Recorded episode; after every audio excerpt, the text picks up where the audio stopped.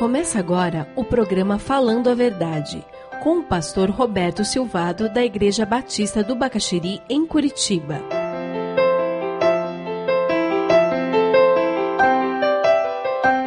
Nós estamos estudando o sexto mandamento hoje: não matarás. E a vida humana sempre tem valor. A vida começa quando existe a fecundação, é só você ler o Salmo 139. A Bíblia é muito clara. E eutanásia? São situações éticas muito delicadas.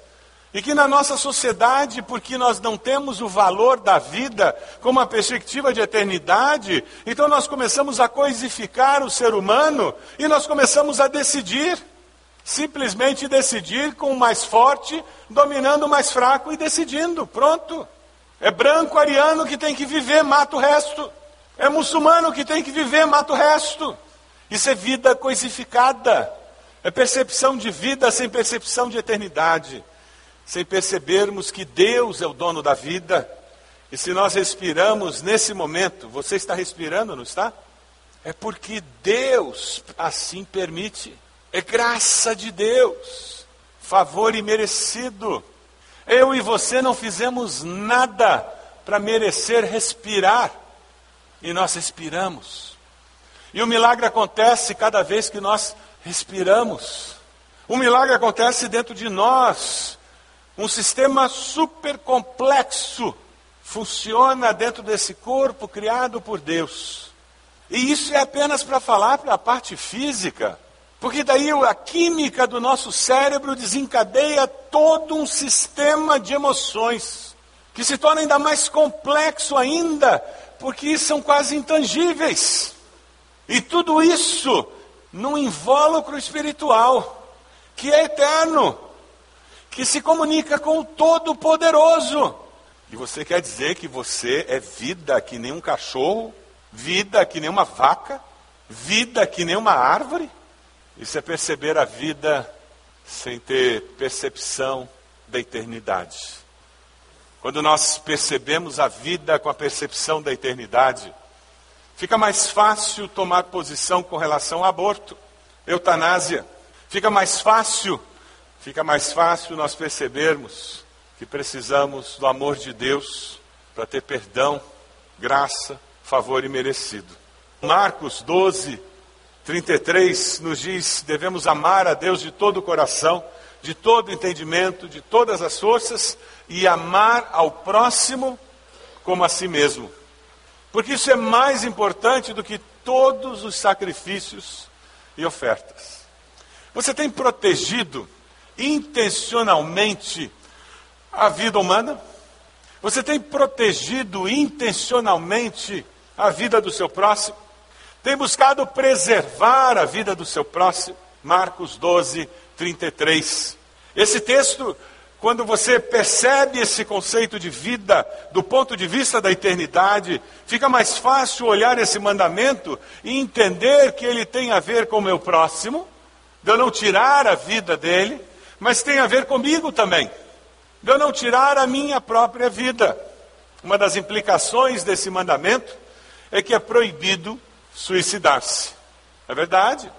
Eu queria ler um texto em 1 Coríntios 6, 19 a 20, que nos fala sobre por que é proibido suicidarmos. Acaso não sabem que o corpo de vocês é santuário do Espírito Santo que habita em vocês, que lhes foi dado por Deus, e que vocês não são de si mesmos, vocês foram comprados por alto preço. Vocês foram comprados por alto preço. Eu não sou de mim mesmo, você não é de si mesmo. Nós pertencemos a Deus. Portanto, glorifiquem a Deus com o seu próprio corpo. Esse mandamento, ao longo da história, desenvolveu dentro da Igreja Católica Romana uma teologia que impede ao padre hoje de assistir uma família de alguém que se suicidou. No passado, uma pessoa que se suicidava não podia ser sepultada nos cemitérios de igrejas católicas. O padre não pode ir ao funeral de uma pessoa que se suicidou e fazer aquela cerimônia. Porque o conceito é que aquela pessoa que se suicidou está condenada para sempre. Ora, quem se suicida está fora de si, não responde pelos seus atos mais. Aquela pessoa, ela está negando um instinto básico da vida, que é o instinto de preservação da vida. Ela está fora de si. Não existe pecado que não possa ser perdoado por Deus. A Bíblia nos fala apenas de um pecado que não tem perdão. Você sabe qual é? Pecado contra o Espírito Santo. Qual é o pecado contra o Espírito Santo? O que, é que o Espírito Santo faz na nossa vida? Ele nos convence do pecado, da justiça e do juízo. Quando ele nos convence do pecado, da justiça e do juízo, o que acontece conosco? Nós nos arrependemos e nascemos de novo. Não é assim? Ora, o pecado contra o Espírito Santo é resistir a esse convencimento e nascer de novo. É o único pecado que não tem perdão. É porque daí eu nunca experimento o perdão de Deus. Mas será que suicidar-se é apenas pendurar-se numa corda, dar um tiro nos miolos? Será que é só isso? Ou existem outras formas de suicídio também? Será que aquela pessoa que foi ao cardiologista e ele disse: Olha, você precisa perder 30 quilos, ou daqui a um ano você vai estar morto. Você precisa parar de comer açúcar, carboidrato, iniciar um, um programa de exercício, porque do jeito que sua diabetes está, você vai entrar em coma diabético em dois meses. Alguém que ouve esse tipo de recomendação médica e diz: Ah, morrer todo mundo vai um dia, né? E não faz nada. O que, que é isso? É suicídio. Alguém que se entrega ao cigarro, álcool, drogas, e vê o seu fígado solidificar, e vê o seu corpo se acabar com as drogas, é suicídio. É um suicídio lento, mas é suicídio. A palavra nos diz que o nosso corpo é templo do Espírito Santo, e quando nós não cuidamos dele, o que nós estamos fazendo é nos suicidando. Existem pessoas que expõem a sua vida a risco diariamente inconsequentemente, sem perceber que está quebrando esse mandamento. Conhece pessoas que, quando viajam, não conseguem viajar a menos de 140 por hora? Que não colocam cinto de segurança de jeito nenhum?